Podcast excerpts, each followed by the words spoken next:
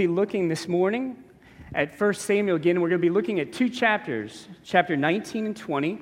Rather lengthy passage, so we won't be reading all of it. I'm going to read bits and pieces, but we'll be preaching through uh, the whole passage in uh, context. So we'll begin in chapter 19, first couple verses, and then jump over to chapter 20. And Saul spoke to Jonathan, his son, and to all his servants that they should kill David. But Jonathan, Saul's son, delighted much in David. And Jonathan told David, Saul, my father, seeks to kill you. Therefore, be on your guard in the morning. Stay in a secret place and hide yourself. And through the rest of that chapter, David is delivered multiple times. And we come to chapter 20 now, an important meeting between Jonathan and David. Then David fled from Naioth and Ramah and came and said before Jonathan, What have I done? What is my guilt and what is my sin before your father that he seeks my life? And he said to him, Far from it, you shall not die. Behold, my father does nothing, either great or small, without disclosing it to me. And why should my father hide this from me? It is not so. But David vowed again, saying, Your father knows well that I have found favor in your eyes, and he thinks, Do not let Jonathan know this, lest he be grieved. But truly, as the Lord lives, and as your soul lives, there is but a step between me and death. Then Jonathan said to David, Whatever you say, I will do for you. David said to Jonathan, Behold, tomorrow is the new moon, and I should not fail to sit at table with the king. But let me go, that I may hide myself in the field till the third day at evening. If your father misses me at all, then say, David earnestly asked leave of me to run to Bethlehem, his city, for there is a yearly sacrifice there for all the clan. If he says, Good, it will be well with your servant. But if he is angry, then know that harm is determined by him. Therefore, deal kindly with your servant, for you have brought your servant into a covenant of the Lord with you. But if there is guilt in me, kill me yourself, for why should you bring me to your father? And Jonathan said, Far be it from you. If I knew that it was determined by my father that harm should come to you, would I not tell you? Then David said to Jonathan, Who will tell me if your father answers you roughly? And Jonathan said to David, Come, let us go out into the field. So they both went out into the field. And then they put together a plan on exchanging the information, and we'll talk about that in the sermon. But at the end of the passage, we come to these last two key verses. And as soon as the boy had gone, David rose from beside the stone heap and fell on his face to the ground and bowed three times. And they kissed one another and wept with one another, David weeping the most. Then Jonathan said to David, Go in peace, because we have sworn, both of us, in the name of the Lord, saying, The Lord shall be between me and you, and between my offspring and your offspring forever. And he rose and departed, and Jonathan went into the city. Thus is the reading of the Lord for us this morning. You may be seated. Since this is a relatively long passage, we're doing something a little bit different this morning. We sent a representative from the Redeemer Reporter. We dusted off the time machine that Redeemer has back here behind the stage, sent him back in time to talk and interview King David at the time that these passages had just finished to get his take on things. So we lead off with the reporter. David, can I ask you a few questions? Sure, that'd be fine. I'm just finishing up here with my sheep, just kind of putting them away. Uh, David, sheep, those, those are kind of messy, kind of below you. You still, you still deal with the sheep? Actually, yes, it, it is quite messy and it's quite simple, but simple is not easy. We'll come back over here. But, you know, these sheep need me, and I've been given a task to take care of these, so it's important, and I, I take care of the sheep. Okay, I, I, get that, but let me ask you this. Um, should I call you King, King David? I mean, it's like you are king, but you're, you're not yet. I, I, I don't quite get it. Yeah, I, I understand. I've, I've been anointed, I'm the king, but Saul's really reigning. So I'm, it's one of those kind of already but not yet. So tell you what, why don't, why don't you just call me David? That'll, that'll be fine for now. Okay, so now we got the groundwork laid, David. Let me, let me ask you a couple questions and we'll get, we'll get going with the interview. The thing that stands out to me, David, in this passage is the number of times you were almost killed. I mean, this is, this is pretty dangerous, scary stuff, David. I mean, doesn't that, isn't that what struck you in what happened there? Forgot one thing. Key word, lead in to the next thing. Aren't you lucky, David? Actually, I'm quite reformed, so we don't talk about luck. Even though the Reformation hasn't taken place yet, there's no such thing as luck. We call it providence. Okay, thank you. But, but I get your point. I get your point. Anyway, before I tell you how God delivered me, I want to make sure something is straight in all seriousness. The big point of this passage is not that me, David, that I'm a super role model. That was not the point here. In fact, I, I sinned a lot, and I'm not proud of that. The important point is that God was the one who chose me, and by his grace, he delivered me over and over again because I was part of his plan. I was part of his, uh, his purpose. And you could probably call this a, a, a deliverance of the deliverer. I was to deliver Israel, but God had to deliver me many times. So it was a deliverance of the deliverer. Ah, deliverance of the deliverer. That, that title will work. I can, I can write that. I like that. That'll make for a good story. And, and, and this sounds kind of scary, all these death defying escapes and so forth. Tell me more about that, David. Well, I, I would first have to confess that indeed fear definitely got the best of me many times. It was quite scary.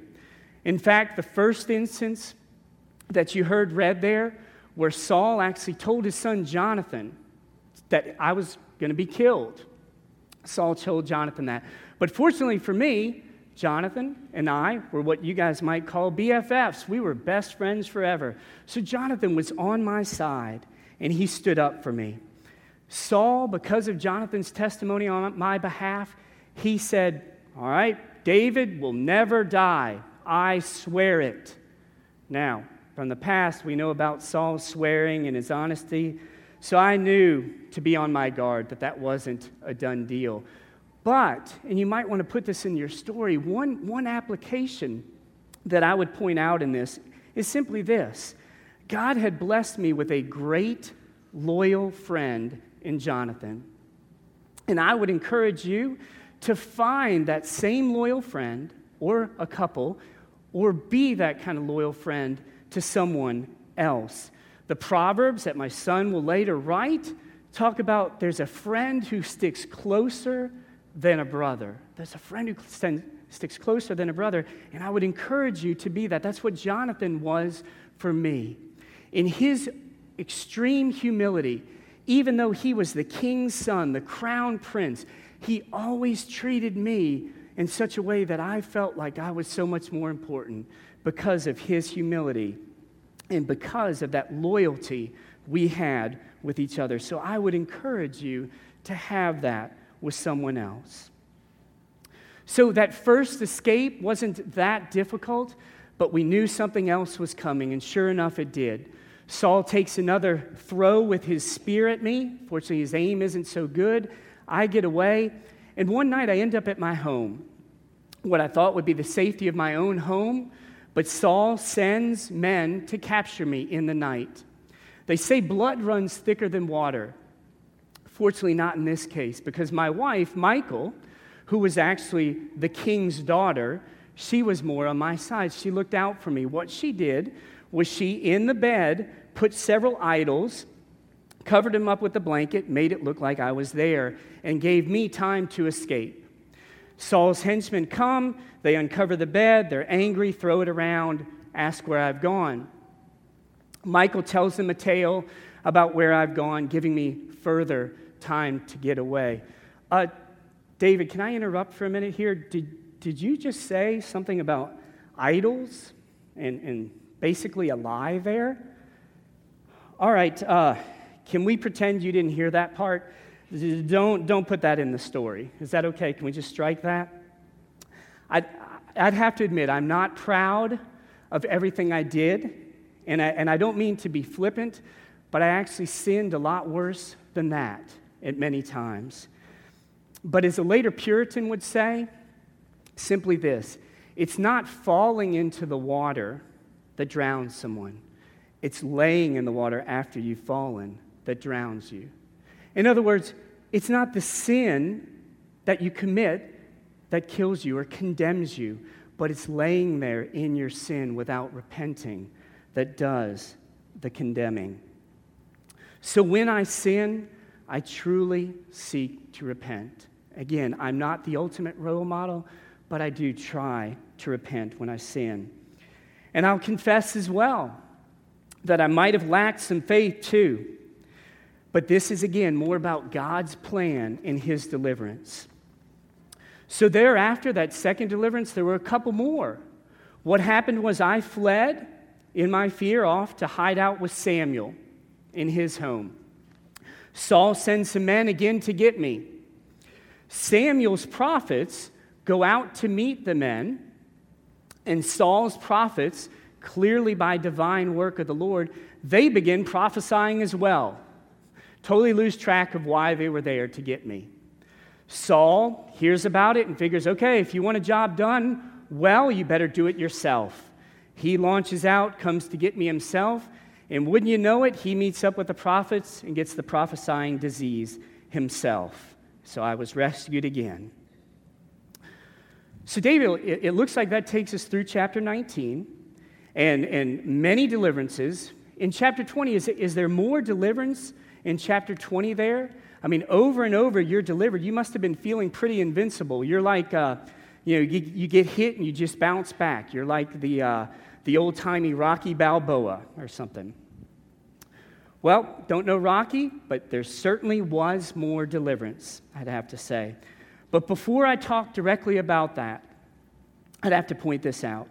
One of the reasons that God delivered me over and over was because I was the king to be, and therefore God was seeking to protect me. What about you? Does that mean anything for you as far as the protection goes? Well, yes and no. The ultimate hope for you and, and any other believer is not that God would physically de- deliver you from every difficulty that you face. That, in a sense, is the health and wealth gospel. And it doesn't agree with Scripture. That is not what God promises to deliver us from every physical harm. All we need to do is see around the world that the, the, the many Christians who are persecuted and martyred for the sake of the gospel. But in the end, in the end, the bigger promise is that there's a Savior there's a Savior to come who will, in the end, deliver us from death and what we call in the Old Testament Sheol, from the grave, and that He is ultimately our hope there. But let me, let me ask you this, Mr. Reporter, since you said that I was feeling invincible, which I've said is not really the case, I had many fears. What, what do you tend to fear yourself? yourself? Well, let me tell you, I, I mean, honestly, it, it depends on the day. I've got all kinds of fears. Uh, it could be that I'm going to lose my job. After all, I'm not necessarily the best reporter. I don't write the best. I don't always ask the great best questions. And if I lose my job, I got a lot of mouths at home to feed, and they'll be in trouble. And then I'll lose all my savings. And my last health checkup wasn't so good, so I don't feel so good about that. And then the country's election coming up, I don't know what's going to happen there. It's going to be a mess. And then I realized I've got so many fears that I'm afraid I've got too many fears and then I'm afraid that I'm never going to get out of all these fears. Whoa, you, uh, you probably do need some counseling. And, and I'm just kidding. In a sense, it's good. You and I can relate. Day in and day out, I was in fear myself. And there are those who would say that they, they don't have any fear at all. The only thing we have to fear is fear itself. There's nothing to be afraid of. And that would be I think, relative to what Shakespeare, one of your later writers, would say. He jests at scars who never felt a wound. He jests at scars who never felt a wound. So we all have them. And I'm not saying that fears are good. I'm not saying that fears are good, but we actually have them at one time or another. And what, what do we do with them? So, me personally, I got into a relatively bad place where day in, day out, I was living in fear for my life, on the run repeatedly. So, ask you this what do you do? What do you do when your fears set in? And if I could have you focus on one word in this chapter, our key word is the one for covenant love or covenant faithfulness. In the Hebrew, chesed. And so in the Hebrew, if I really said that well, I'd, I'd spit on you, chesed, but I won't do that to you. Steadfast love, steadfast faithfulness. Our covenant God is one who has said, I will have a people, you will be my people, I will be your God. That is what the covenant is about, and live in the faithfulness of that. As the Savior yet to come would say, Obey me, or if you love me, keep my commandments. Same kind of thing there with that obedience. Anyway, you would have thought after all the deliverance, the multiple times of God delivering me, I wouldn't be afraid. But it wasn't the case. I confess again. I was desperate. When I was desperate, I ran, I ran to a friend. When we are desperate, when we're in our fears, we all run to something. Could be an addiction, could be something not so good for us but we run to something. Ultimately, that should be the Lord that we run to. In my case, I ran to that faithful friend, to Jonathan, who was the picture of God's covenant faithfulness to me. And we had made a covenant between the two of us that you saw in that chapter, based on friendship, based on loyalty, even based on blood, that one of us uh, would, would die if we broke it. We were faithful to each other. This was a deep, important covenant where our lives were on the line. So, David, let me ask you this what, how, does, how does that covenant faithfulness uh, make a difference in, your, in the day to day life? What difference does it make? Well, I'd, I'd say this uh, uh, multiple things. But the first one was this I needed to know why Saul was so desperate to kill me. And, and, I, and I said, I needed, I wanted. I wanted to know that. And why do I say that? Because when we are desperate and we're in a trial, a, a, a severe trial, so often if we can just know the why behind it, we can make it through the trial. If I just know why this suffering is taking place, I can make it through there. And therefore, I wanted to know the why. In hindsight, I realize, even though God gave me that answer, there are times that we don't know the why of the trial. And yet God says, Walk with me through it. Trust me and walk with me through it, even though you don't get the why. In this case, I did. I was blessed with the why. I sent Jonathan on my behalf to the royal dinner to talk to Saul. And, and, and it was simply this if Saul got angry that I wasn't there, I knew I needed to depart and go away. If Saul was friendly, I knew I could come back. Jonathan, in his desire to, to be such a good friend to me, to protect me, he actually made a bit of a mistake in what he told Saul. When Saul asked where I was, Saul, uh, Jonathan, in his words, said that I had requested to let me get away. When Saul heard that, likely triggered in his mind, giving him a clue that I knew Saul was after me and why I had left. Nevertheless, he exploded, clearly angry, called his own son some ridiculous names, pointed out to, to Jonathan that he was going to lose the kingdom, that I was going to have it. And that was clearly why Saul was so mad was he was trying to grasp and hold on to what was no longer his and make it his and he was fighting against God in the end. John, uh, Saul even threw a spear at his own son. His own son tried to kill him. At that point, I guess Jonathan finally got the picture that things quite, weren't quite right with his old man. So, one other question what was, what was with the odd plan with you and Jonathan and the arrows shooting it and some sort of signal of what to do and so forth? Well, yeah, to be honest, there people make a little bit too much out of that. What happened was the, the simple point was if Jonathan and I talked together, then and, and I left and escaped, Jonathan would have been an accomplice, and his neck would have been on the line. So we simply devised a plan where he would give me a signal so I would know what to do. Shoots the arrow, it goes beyond. He says verbally what the signal was. I knew I needed to depart. But there was a boy there. The boy was the witness that we wouldn't have talked, that we hadn't talked. When the boy left, then we were free to talk. So we were able uh, to talk uh, afterwards. And it was an important conversation. In that conversation, key was Jonathan was more godly than I was myself. I was so concerned in my fear about the present, Jonathan was more concerned about the future and about looking after his son and lineage to come. He was willing to give up the kingdom and his right to the kingship for me because he was ultimately about the Lord's will. And I learned that from him. The one thing he bound me to was to look after one of his sons. And something that I had the honor to do years later was to care for his crippled son, Mephibosheth. Brings tears to my eyes even to still recall that, that I would have the blessing to look after his son after Jonathan was gone. Well, David, I would, I would say thank you for that interview. It, it made for a great story. I'll be able to write that up. So we, we appreciate that. And so, brothers and sisters, I wanted to just summarize and, and kind of uh, go deeper on a couple things that we heard from our past King David that would apply to us today. And the first would be this when we talk about fears, I have a, a friend who's a pastor, and one of the things he said is lately he's done a lot of counseling of those in his congregation. And a lot of the counseling is around younger folks, the millennials.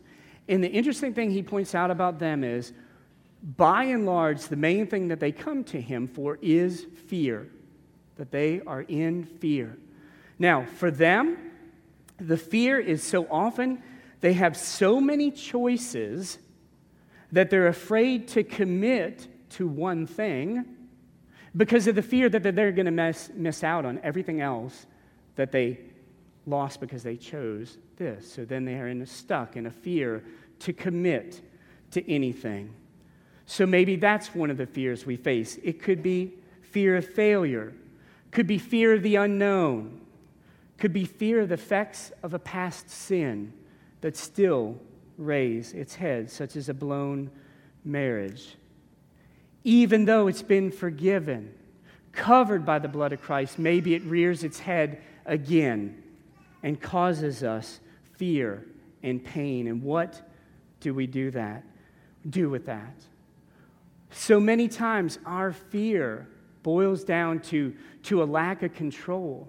Whether it's a child who's got a fear of the dark because they don't know what's going to come out of the closet or from under the bed, to us because of that past sin that we don't know what effects it's going to have in the future, and we can't control it. And that causes us fear because we want the control. But what, what is the answer in this passage that we see to our fear? Our rescue from fear, our deliverance from not knowing the future is through covenant faithfulness. And how do we see that? What do I mean? Look at the last verse of the passage, that last key verse of the passage. As they're departing, what does Jonathan say to David? Jonathan said to David, Go in peace, because we've sworn both of us in the name of the Lord. Jonathan told David, Go in peace, because now you won't be attacked anymore. It's all good. You have my blessing. You're safe. Ah, you can rest. No? Next several chapters, David's on the run for his life. He's got enemies coming out of the rocks. Saul won't give up for anything. So, how in the world can Jonathan say to him, Go in peace? What, what in the world? I mean, David's life is on the line, but go in peace. The reason, the reason he can have peace is because it's even more important than life and death. He's saying, Go in peace because you and I have peace, because in this covenant you have been faithful with me, and that's more important than life and death. That's more important than achieving goals. That's more important than all the Olympic medals you could win. It's more important than climbing the corporate ladder. It's more important being most popular. It's about fulfilling the promise that he had with Jonathan and being faithful in that. David is going to take care of Jonathan in the days to come through his son, and Jonathan takes care of David by choosing him over his own father. As we heard in the passage where it said, Jesus said, You must love me more than mother, father, brother, sister.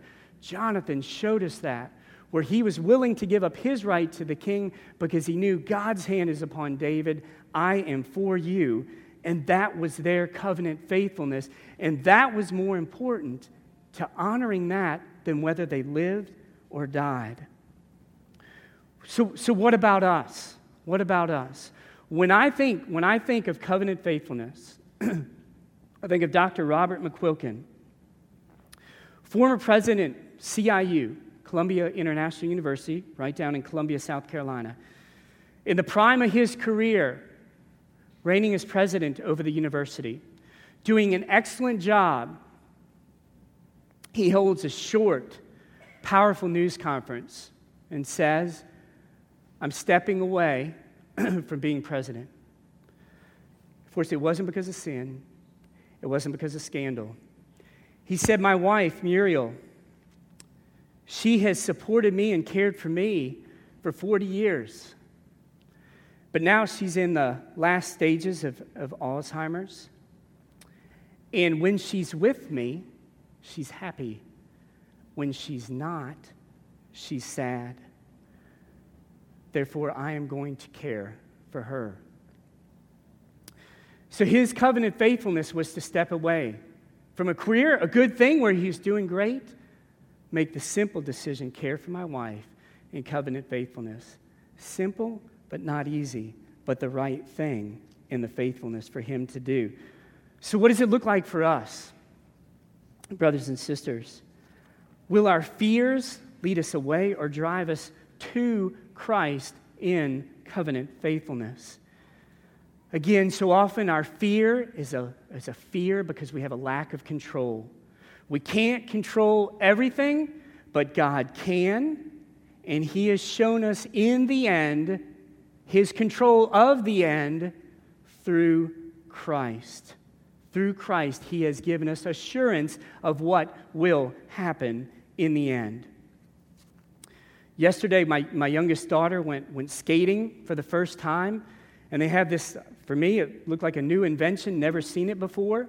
It was like a, a walker for little kids to get out there on the roller skater rink, rolling skating, roller skating rink. So she's out there pushing that thing around on the, on the roller skates.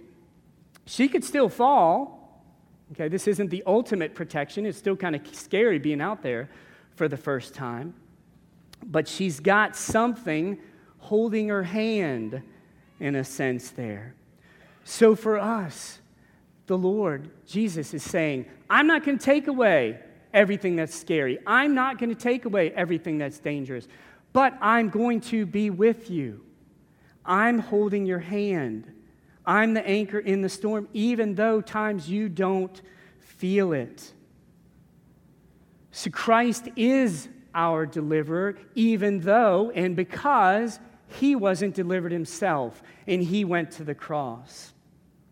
Christ is faithful to us in and out, though his friends deserted him and weren't faithful to him.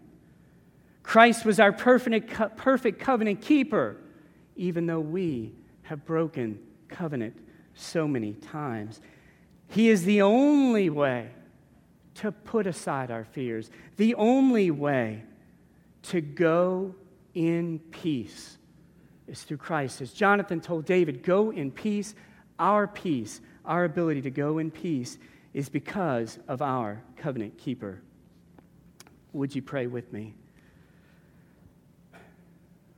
Lord, our, our fears are hard stuff. And for those of us in a, in a good season where say, oh, there's, there's not that much I'm fearing right now, things are good. May they yet turn their eyes to you and say, Thank you, Lord. Every good and perfect gift is from the Father above. For those of us in the midst of struggles and fears, may we know that the one who said, I will never leave you or forsake you, is always with us because you promise you cannot lie, Lord Jesus. And may we all the more depend on you day in, day out.